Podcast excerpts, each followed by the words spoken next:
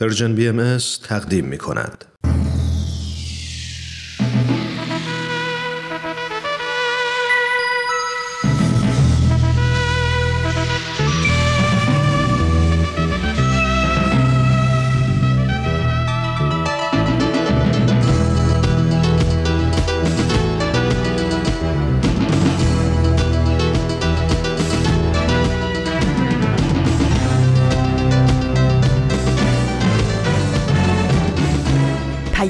دوست.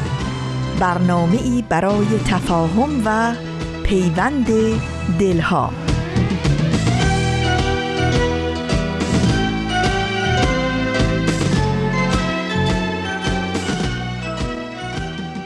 با درودی به سرسبزی و شادابی بهار به شما شنوندگان عزیز رادیو پیام دوست. امیدواریم در هر کوی و برزن این دهکده جهانی با برنامه های رادیو پیام دوست همراه هستید. شاد و ایمن و تندرست باشید. و اوقاتتون سرشار باشه. از امید و دلگرمی.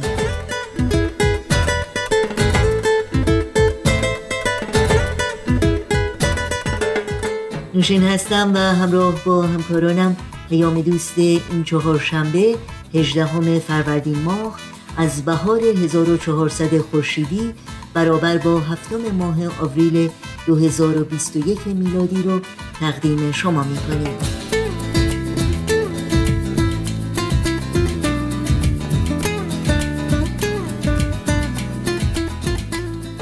بخش های این پیام دوست شامل پاورقی های من و صحبا و خبرنگار خواهد بود که امیدواریم از همراهی با این برنامه ها لذت ببرید.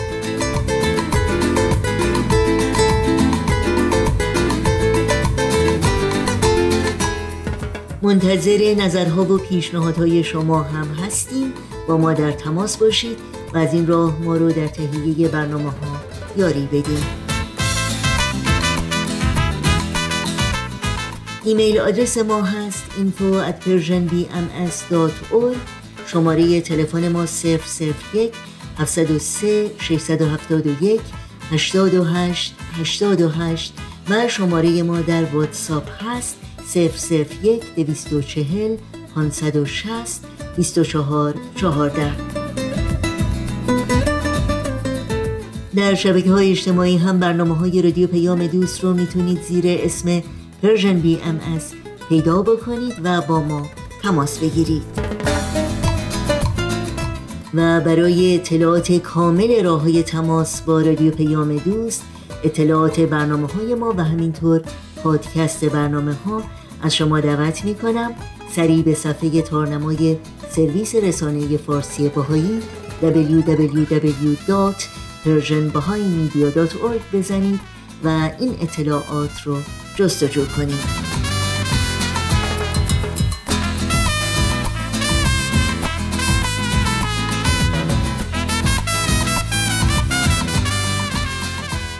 این صدا صدای رادیو پیام دوست در ساعت پیش رو با برنامه های امروز ما همراه باشید.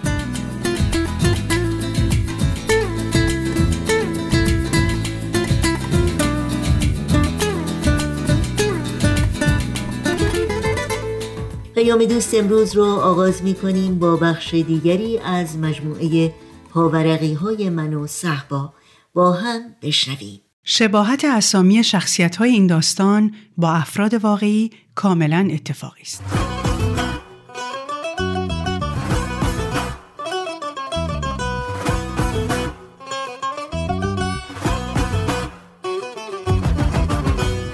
پاورقی های من و صحبا قسمت هشتم. سرم سنگین شده بود. از لحظه که اشکان راجع به اعدام پدر بزرگش حرف زده بود هرچی که می‌دیدم فقط برام یه مقدار تصویر آهسته بود که صدا نداشت. یا اگه داشت فقط صداهای درهم و مفهوم بود. همه خیلی عادی شام خوردن بعد جمع شدن دور کیک و برای اشکان که هفت سالش می‌شد تولد مبارک خوندن. و اون با ذوق هفت شم قرمز روی کیکش رو فوت کرد. بالاخره موقع خوردن کیک و چایی بود که تونستم تشکر کنم و به بهانه درس بیام پایین. باید یه کاری می‌کردم. باید خودم یه جوری مشغول می‌کردم. بدون مکس رفتم سراغ پروژه دانشگاهم و شروع کردم به کار کردن. دلم نمی‌خواست هیچ چیزی باعث بشه که تمرکزم رو از دست بدم و مجبورشم به چیزای دیگه فکر کنم.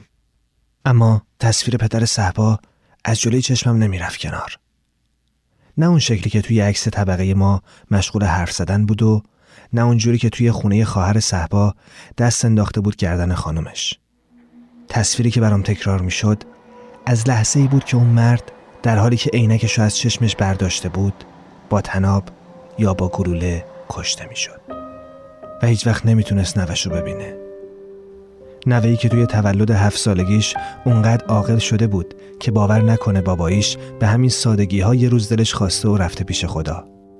و به جای این حرفا رو راست بگه بابایی ما ادام کردن. می‌دونستم که سالهای اول انقلاب خیلی ها به دلایل سیاسی اعدام شده بودن. یکی از دوستای پدرم کسی رو میشناخت که یه روز توی راه دبیرستان دختر و پسرش رو با هم گرفته بودن و چند وقت بعدش با خبر شده بود که هر دو رو با هم از دست داده. ولی اون شب شنیدن اون ماجرا از زبون یه بچه کوچیک و در مورد کسی که خیلی این روزا به عکسش دقیق شده بودم حالمو دگرگون کرده بود. و حالا نمی‌دونستم که باید شرمندشم از خودم چون پدر این خانواده رو کشتن. یا باید بیشتر اذیت شم که توی خونه کسی که به درش محکوم شده دارم زندگی می‌کنم. آخر شب بود که صحبا و امیر با مجید و خانمش اومدن پایین. مجید اومد توی اتاقم و گفت که فکر کرده من از چیزی ناراحت شدم که زود اومدم پایین. بهش گفتم اصلا بعد کاغذهای پروژمو که همه جا پخش و پلا بود نشون دادم و گفتم خودت می‌بینی که خیلی عقبم. از ترس اینکه به موقع تموم نشه حتی نمی‌تونم درست بخوابم. گفت آخه دیدم داری با اشکان و پدرش حرف می‌زنی. راجع به اون عینک. گفتم کدوم عینک؟ آهان. نه بابا همینطوری یه سوالی کردم که یه حرفی زده باشم مجید به هم با تردید نگاه کرد. گفتم جون تو؟ گفت چرا؟ از جون من مایه می‌ذاری؟ خب بگو نمی‌خوام راست بگم. خوشبختانه گپمون با صدا زدن خانومش و خداحافظی تموم شد. چون مجید باید صبح زود برای عکاسی می‌رفت سفر و دیگه فرصت نداشت که بمونه و سر به سر من بذاره. یکم بعد وقتی رفتم از اتاق بیرون تا برای خودم چای درست کنم دیدم که طبق معمول آخر شبا امیر توی اتاقش مشغول نقاشی و صحبا نشسته پای کامپیوتر. دلم می‌خواست از صحبا بپرسم چرا پدرشو کشتن؟ اون موقع اون چند سالش بوده؟ چه حسی داشته وقتی فهمیده پدرشو ادام کردن؟ توی مدرسه وقتی بچه ها راجع به پدراشون حرف می زدن صحبا چی کار می کرده؟ اگه می‌گفتن فردا با پدرت بیا دفتر چه جوابی می‌داده؟ دلم می‌خواست بدونم اگه پدرش به دلیل مذهبش خلافی کرده که محکوم شده چرا اونو خواهرش هنوز بهایی موندن؟ ولی هر سوالی از صحبا منو می‌برد توی یه وادیایی که دلم نمی‌خواست چیزی ازش بدونم. به خاطر همین وقتی اومدم از کنارش ردشم تا برم توی آشپزخونه فقط گفتم چایی بریزم برات. و وقتی گفت که شبا چایی نمی‌خوره چون خوابش نمی‌بره دوباره رفتم توی اتاقم و تا جایی که می‌تونستم روی پروژم کار کردم.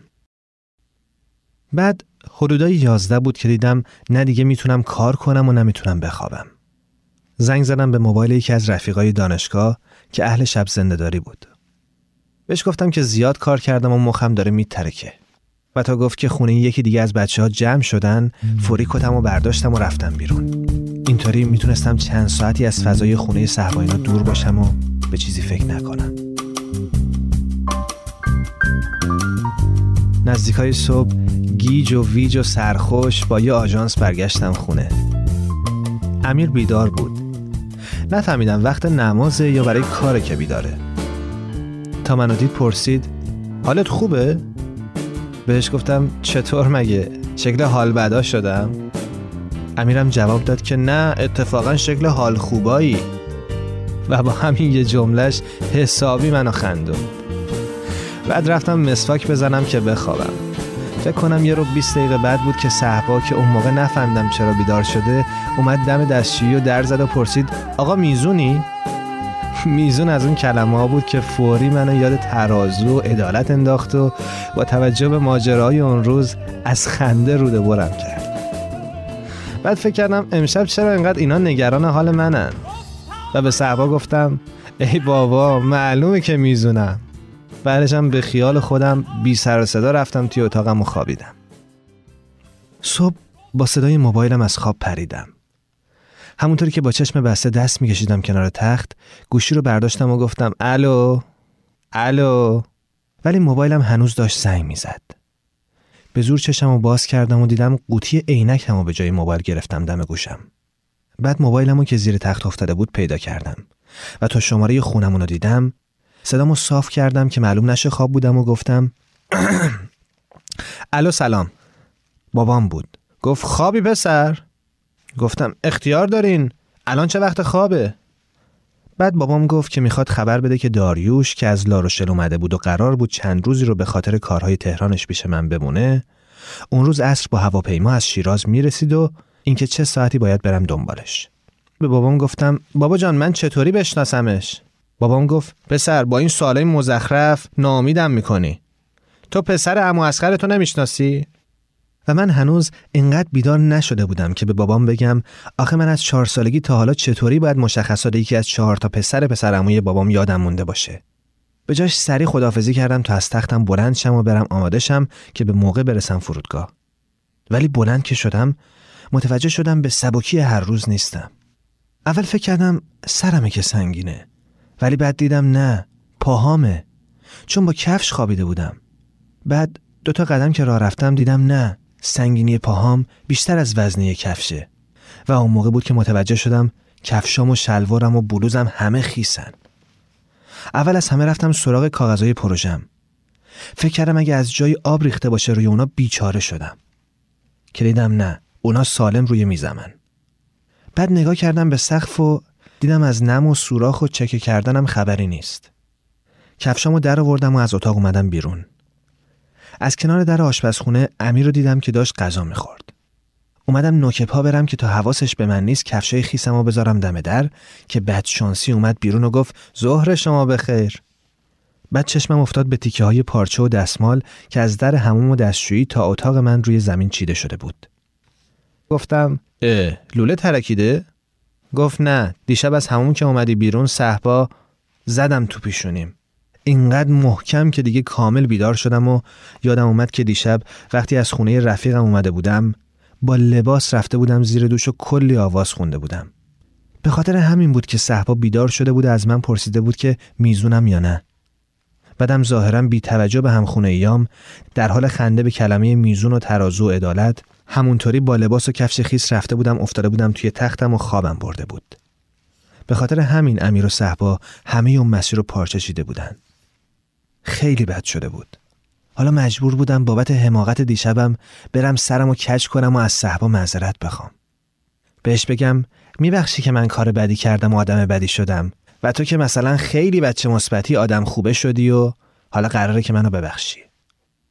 احتمالا اونم می‌خواستی نگاه عاقلا در صفیح به من بندازه که یعنی تو یکی رو می‌خوای خودتو جمع کنه. اون وقت میگی با ماها مشکل داری و می‌خوای از اینجا بری؟ بعد به بابام فکر کردم. که اگه می‌فهمید دیشب تو مستی با لباس رفتم زیر دوش خیلی بیشتر از اون سوال به قول خودش مزخرفم در مورد پسر امو اسخر ازم ناامید می‌شد. خوشبختانه صحبا رفته بود سر کار و فعلا تحقیر نمی شدم. به امیر گفتم آقا من شرمندم. امیر گفت پیش میاد دیگه بیخیال.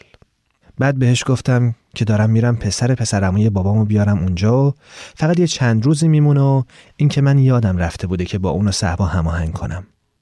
بعد توضیح دادم که تو رو درواسی بابام گیر کردم و یعنی اصلا دلم نمی‌خواسته مهمون بیارم. امیر گفت این حرفا چیه؟ اگه می‌بینیم ما کسی رو نمیاریم چون نداریم کسی رو. و مطمئنم کرد که خیالم راحت باشه. بعد وقتی داشتم می‌رفتم از در بیرون گفت فقط اگه فامیلتونم اهل شنا لباسه بگو که از حالا کهنه ها رو بشینیم رو زمین. فکر کنم اینقدر خجالت کشیدم که تا گوشام قرمز شده بود. فوری اومدم بیرون و با یه تاکسی دربست رفتم فرودگاه. این داستان ادامه دارد. بر کجا می روی کجا می تو بر پاس کجا می روی کجا می روی جامی شوری بکن از نو با شغل همین جاز کجا می روی شغل همین جاز کجا می روی روح جوان جسم جوان دل جوان خیز و بدم در تن عالم روان. روح جوان جسم جوان دل جوان خیز و بدم در تن عالم روان. این برنامه کار مشترکی بود از نویسنده شبنم کارگردان شاهرخ اجرای متن ایمان ضبط صدا بهنام صداگذاری و میکس نهایی شبنم با تشکر از رادیو نسیم و استودیوی رادیو فرکانس 19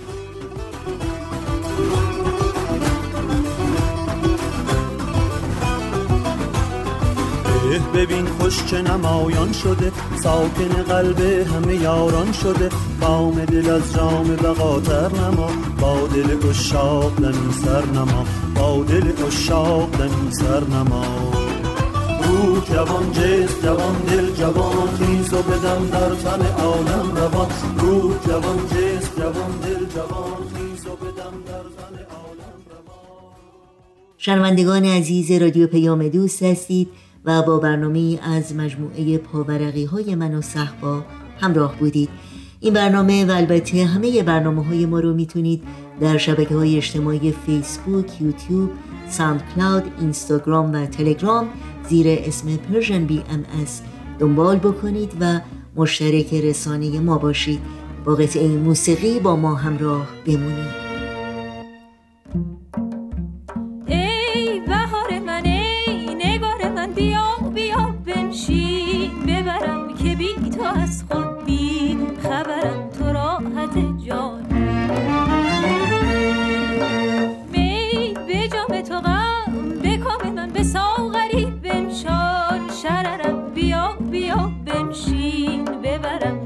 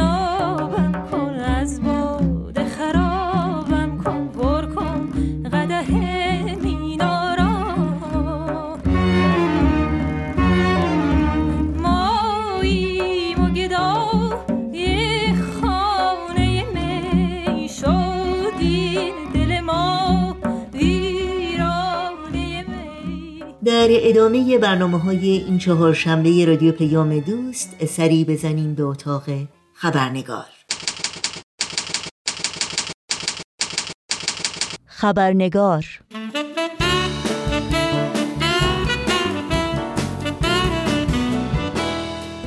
دوستان و دوستداران خبرنگار بسیار خوش آمدید. نوشین آگاهی هستم و خبرنگار این چهار شنبه رو تقدیم می کنم قبل از اینکه به بخش گزارش ویژه برنامه امروز بپردازیم چند سرخط کوتاه خبری در پاره از رسانه های این سو و آن سو و فراسوی ایران زمین رو مرور کنیم. درخواست چهل و چهار چهره دانشگاهی بین المللی برای آزادی فوری تورج امینی تاریخ شناس و پژوهشگر باهایی تداوم سرکوب فعالان مدنی در ایران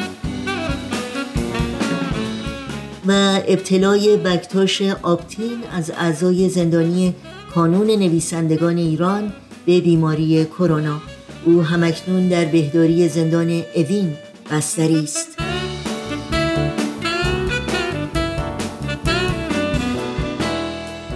و اینها از جمله سرخطهای خبری برخی از رسانه ها در روزهای اخیر بودند.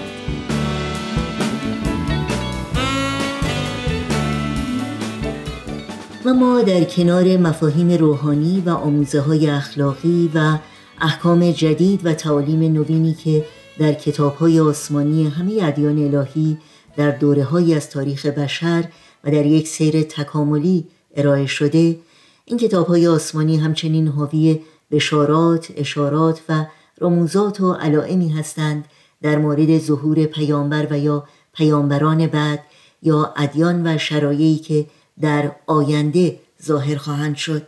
و شکی نیست که تعبیر صحیح و درک عمیق از این بشارات و اشارات بسیاری از خداباوران و پیروان ادیان رو در مسیر معرفت و شناخت یک دیانت جدید کمک و راهنما بوده. و کتاب آشنایی با سه کتاب آسمانی همونطور که از عنوانش پیداست کوشش بسیار ارزنده است برای تشریح مجموعی از بشارات و علائمی که در کتابهای آسمانی تورات، انجیل و قرآن در مورد آین بهایی آمده. و نویسنده این کتاب آقای فریبرز صبحانی محقق و نویسنده برجسته بهایی میهمان برنامه امروز ما هستند. با ما همراه بمونید. چون تا لحظاتی دیگر با آقای فریبرز صبحانی خوش آمد میگیم و گفتگوی امروز رو آغاز می‌کنیم.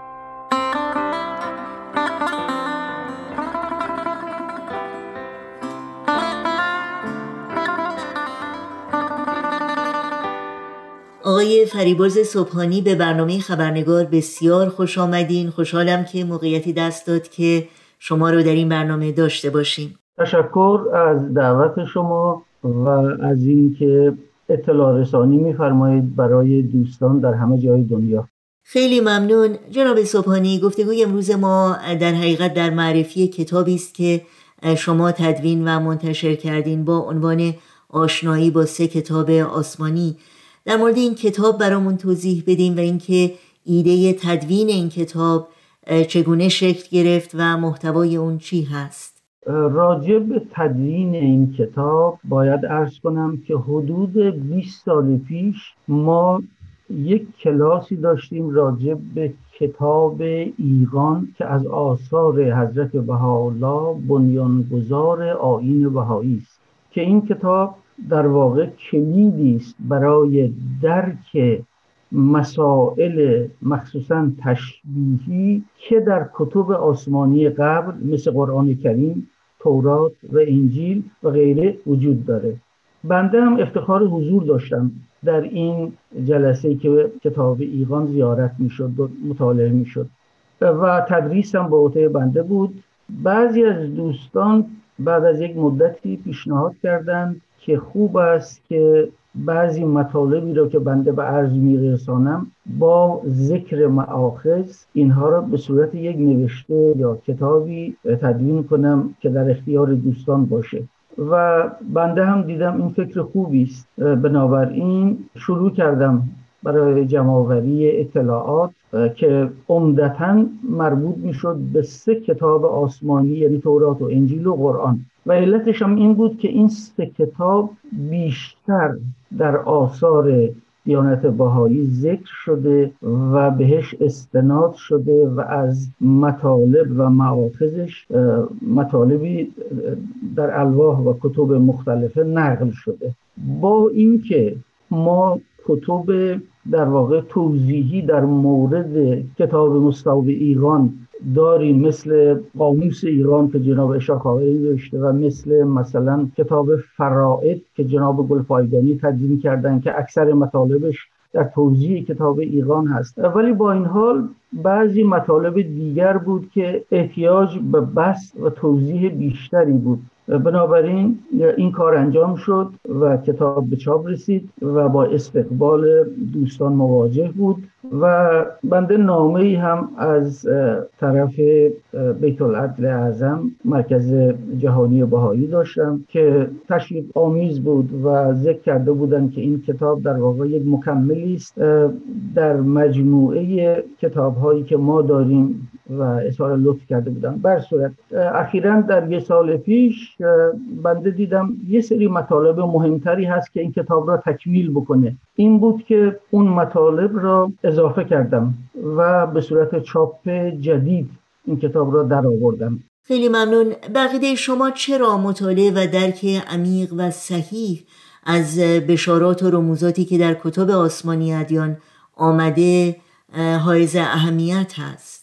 اولا که بشاراتی که در کتب قبل راجع به آمدن دیانت بهایی ذکر شده به دو دسته تقسیم می شوند بعضی ها بشاراتی است که خیلی واضح و قابل درک است که عمدتا راجع به زمان ظهور مکان ظهور و شخص موعود صحبت می‌کنه که این ظهور جدید کی واقع میشه و در کجا واقع میشه و اسم موعود چه چیزی هست که خیلی به صورت جالبی حالا اگر لازم بود بعدا صحبت می‌کنیم. و اما بعضی مطالب دیگری در کتب هست که احتیاج به توضیح و تبیین و تشریح دارد. و انسان را بیاد این آیه قرآن میندازه که در سوره سوم در سوره آل عمران آیه هفتم ذکر می‌کنه که این کتاب یعنی قرآن به دو قسمت تقسیم میشه. یه سری آیاتش تشبیهیه یه سری آیاتش از محکماته. اونا که محکماته که خب معمولا احتیاجی به توضیح اینها نداره ولی اونا که تشبیهی هست سختتر درکش و فرستاده جدید خدا وقتی ظاهر میشه اون آیات را توضیح میده و دلایلی میاره و جوانبی را مطرح می‌کنه که هرگز افراد دیگری نتوانستن به اون مطلب دست پیدا کنند مثلا ببینید در قرآن در سوره پانزدهم ذکر می‌کند که خداوند به حضرت محمد میگه که ای محمد من مجده آن دو هفت و قرآن کریم را به تو دادم. حالا این سوال پیش میاد. قرآن کریم که خب معلومه تابیست که در دست هست و همه می‌دونن. اما اون دو هفت منظور چیست؟ و هیچ توضیح هم داده نشده در این آیه. آره انا آتینا که سبعا من المسانی و حاضر القرآن. این سبعا من المسانی که میشه دو تا هفت هیچ توضیح نداده. دو تا اسم یا دو تا کتاب یا چی هست؟ فقط گفته دو تا هفت. بعد در آثار بهایی ما می‌بینیم که توضیح داده شده که منظور از دو هفت اشاره به اسم دو فرستاده الهی است که حضرت باب و حضرت بهاءالله هستند و اسم هر کدوم مرکب از هفت حرف است. یعنی علی محمد که هفت است و حسین علی هم همینطور. هفت هست. این مثلا یکی از رموز قرآن بود. یا مثلا فرض کنید که در سوره نور که سوره در واقع 24 قرآن هست میگه که الله نور و سماوات و الارض که خدا نور آسمان و زمین هست و بعد توضیح میده. یه آیه تقریبا مفصلی است. تا وسط های اون آیه میگه که یکاد زیتها یوزی نزدیک است که آن نورش روشنی بخشد بدرخشد بر عالمیان. البته از این که میگه نزدیک است چون برای خداوند همونطور که در قرآن ذکر شده یک روز خداوند هزار سال ماست. و این جمله یکاد و زیت یوزی خیلی جالب هست که اگر شما به حروف ابجد همه رو پلی هم بذارید از یکادو از یه شروع کنید همطور کاف و الف و دال و تا آخر دقیقا شماره 1279 به شما میده که 1279 مطابق است با 1863 میلادی که سال ظهور حضرت بهاءالله است. و عجیبه که این تاریخی که ذکر شده 1863 دقیقا همون تاریخی است که در کتب دیگر هم ذکر شده. مثلا شما وقتی کتاب دانیال نبی را می‌خونید فصل دوازدهم این کتاب که آخرین فصلشه دقیقا همین شماره داده شده. و این نشون میده که چه ارتباط عمیقی بین کتب آسمانی است. و باز وقتی که کتاب انجیل و کتاب مکاشفه می‌خونیم می‌بینیم اونجا هم یه عددی به ما میده و مطالبی میگه. در مورد اون آیه قرآن باید خیلی مختصر بگم. از اینکه میگه الله نور و سماوات و الارض اگر شما الله و نور را بخواهید معادلش رو به یک طور دیگری ذکر بکنید میشه به الله الله و نور.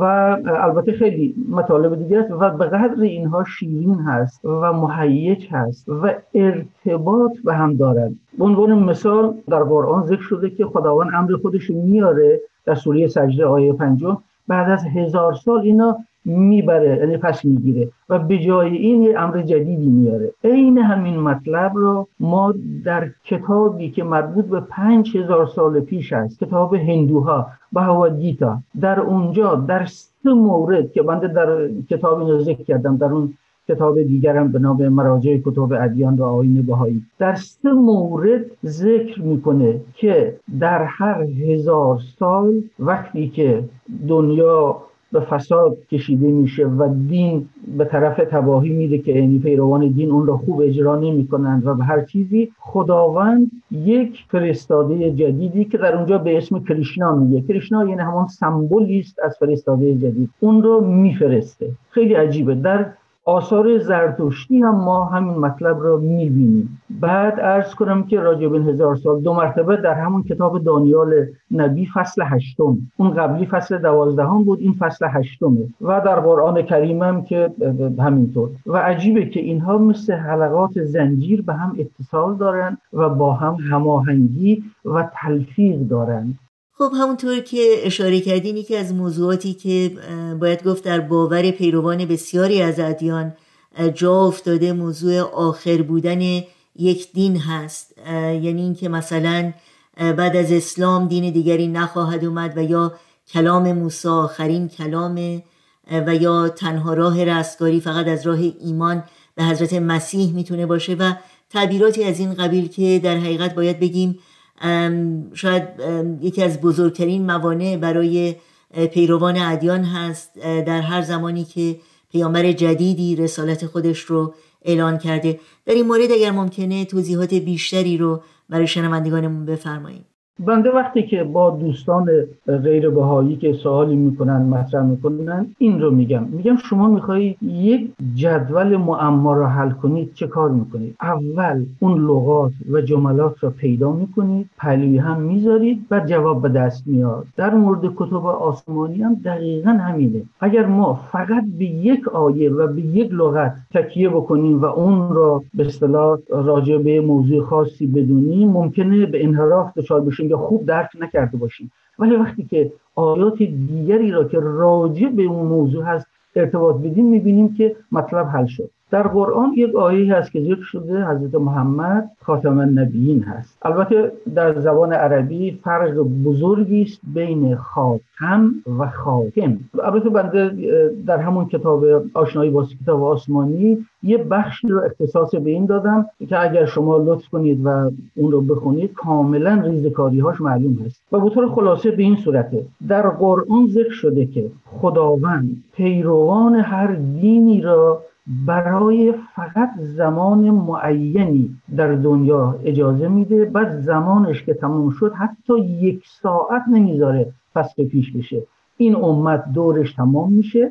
بعد امت جدید میاد. این در کجا هست؟ در سوره اعراف آیه سی و چهار. که این مطلب درشه. لکل امت اجل فاذا جاء اجلهم لا یستأخرون عنه ساعتا ولا یستقدمون. پس بنابراین اگر ما معتقد بشیم که حضرت محمد آخرین و, و امتش آخرین امت هست جواب این آیه را چطور میدیم؟ یک. دوم در همون آیه که من درس کردم بلافاصله در شماره بعدی یعنی سوره اعراف آیه 35 ذکر می‌کنه که ای فرزندان آدم یعنی ای تمام بشر روی زمین. این رو بدونید که حتما به لغت حتما ذکر شده حتما در آینده خداوند فرستادگانی برای شما میفرسته. که این فرستادگان میآیند و کتاب و آیات الهی را برای شما میآورند. بنابراین اینم نشون میده که اون جایی که ما خوندیم خاتم به معنی آخرین نیست. فقط این هم خیلی مختصر ارز کنم. لغت خاتم با فتح تا در عربی به معنی آخرین نیست بلکه لغت خاتم به کسر تا هست که در عربی معنی آخرین میده و شما می‌تونید از دوستان عرب زبان خود این مطلب خیلی ساده رو بپرسید. بنده با خیلی از اعراب و مسلمین صحبت کردم و راجع به این و همه قبول کردن. یعنی هیچ این چیزی که جزء به صلاح آثار زبان هست. و بعد نکته دیگر این که اگر شما بررسی بکنید در زبان عربی موارد استعمال لغت خاتم چی هست؟ شما می‌بینید که معنی های زیادی داره. به اسم انگشتر هست به اسم زینت هست به اسم نشانه هست. مثلا فرض کنید که در اسلام و در احادیث اسلامی میگن حضرت محمد در کتفش یک خالی داشته که به صلاح نشانه نبوت بوده که در عربی بهش میگن خاتم نبوت یعنی علامت پیغمبری. پس بنابراین لغت خاتم به چه معنی آمد؟ به معنی نشانه. اصلا به معنی آخرین و اول و آخر به این چیزا اصلا کاری نداره. و بعد این هم خیلی مختصر عرض کنم در قرآن ما هشت آیه داریم که از مشتقات ختم صحبت کرده. یعنی ختم و ختام و خاتم و مختوم. در هیچ کدوم از این هشت آیه معنی آخرین ارائه نشده. همش معنی ها و مفاهیم دیگری بوده که اینم باز احتیاج به وقت داره که اگه بخوام من توضیح بدم. بله خیلی ممنونم. خب یکی از پرسش هایی که اغلب شنیدیم این هست که چرا اصلا خداوند حقایقی رو به صورت بشارات یا اشارات و یا علائم و رموز بیان می‌کنه؟ بله ارز کنم که اگر ما به دقت کتب آسمانی رو بخونیم می‌بینیم هم به طور واضح مطالبی گفته شده هم به صورت رمز. اونهایی که به صورت رمز هست یک معنیش حداقل این هست برای حفظ شخص موعود هست. چون اگر مثلا می‌گفتن در فلان روز و فلان ساعت و در فلان جا مثلا چیز همچی میاد خب دشمن ها اگر شما تاریخ تولد حضرت موسی رو بخونید که پادشاه اون زمان در صدد این بود که هر نوزادی که متولد میشه اینو بکشن. چون اونا که ساحر بودن به پیشگو بودن گفته بودن که یک نوزادی متولد میشه که هلاک تو و پادشاهی تو به دست اونه. این بود که حضرت موسی را مادرش بردن به جای دیگه و در اینجا هم همینطور. برای حفظ شخص موعود بعضی مطالب در همه نه. به طورت مخفی و رمز گفته شده که فقط اونایی که هوشیارن و صاحب عقل و تدبیر هستند و مطالب را به همدیگه رفت میدن اونها می‌فهمند از آنجایی که همه کتب آسمانی از طرف خداوند تبارک و تعالی نازل شده همه از یک منشأ هست و منابع درستی هست که به ما رسیده.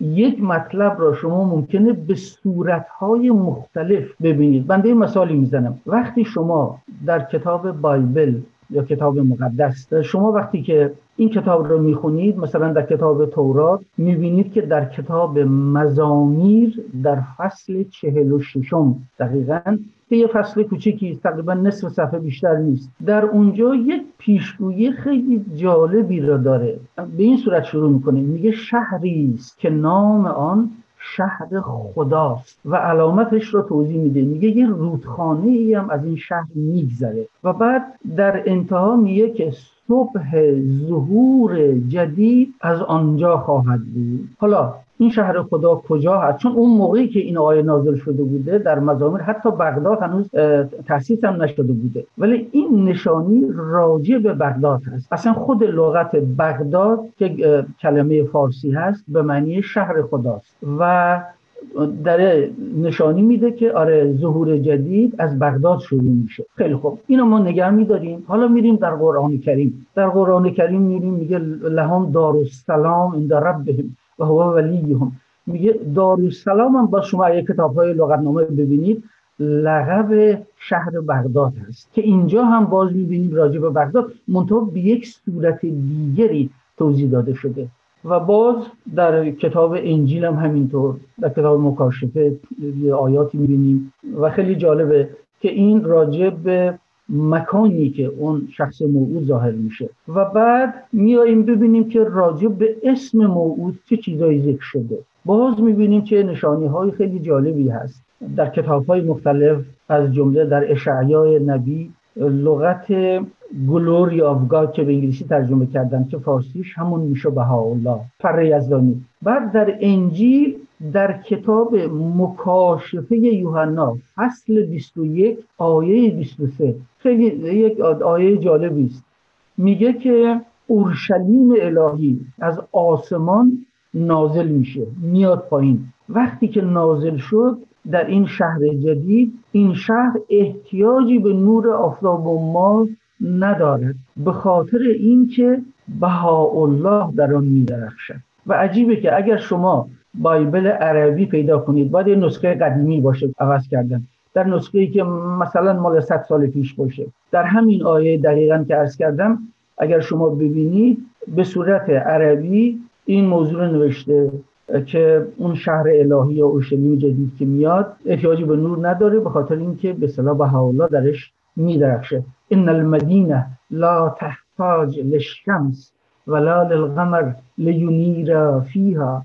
لان بهاء الله ازاء فیها این دقیقا جمله بود که من عینا کود کردم به قول معروف از کتاب مکاشفه یوحنا. پس بنابراین در این مورد هم می‌بینیم که باز همون مطلب به صورت دیگری و در قرآن باز به یک صورت دیگری گفته شده بود. البته در احادیث هم هست در خیلی چیزهای دیگه. به طور مختصر این بود که از کردم خدمت.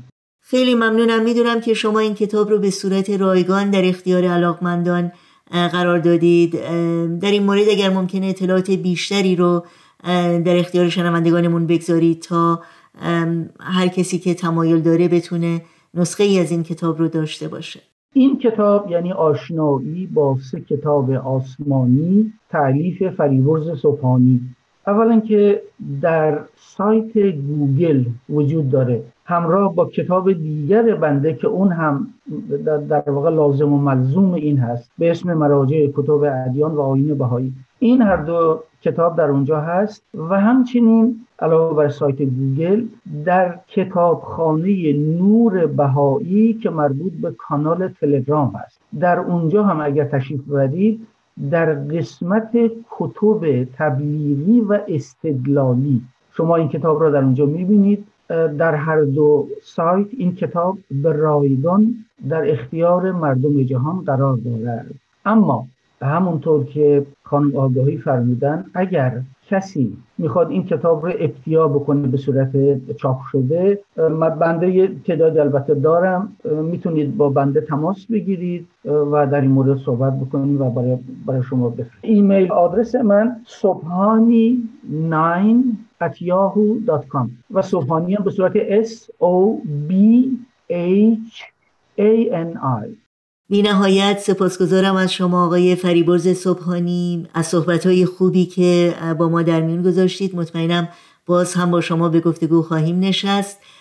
تشکر می‌کنم مجددا از وقتتون و از حضورتون در برنامه امروز. بسیار خوشوقتم و متشکرم و انشاءالله موقعیت های دیگری هم فراهم شود که ما بتوانیم در خدمت شما باشیم. ما به دنبال سهر میگردیم.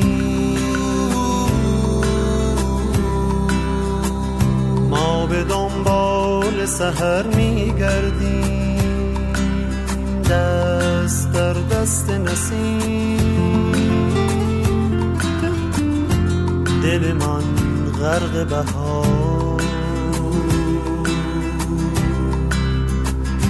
ما به دنبال سهر میگردیم.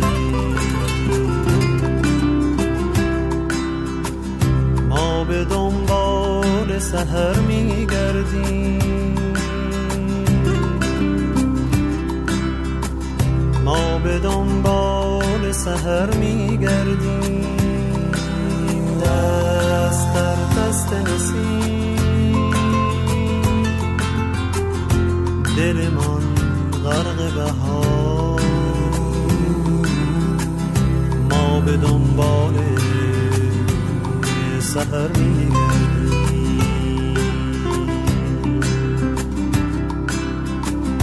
هر کجا نوری هست باید آنجا را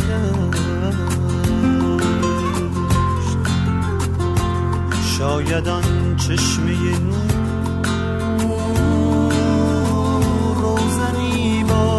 از این آخر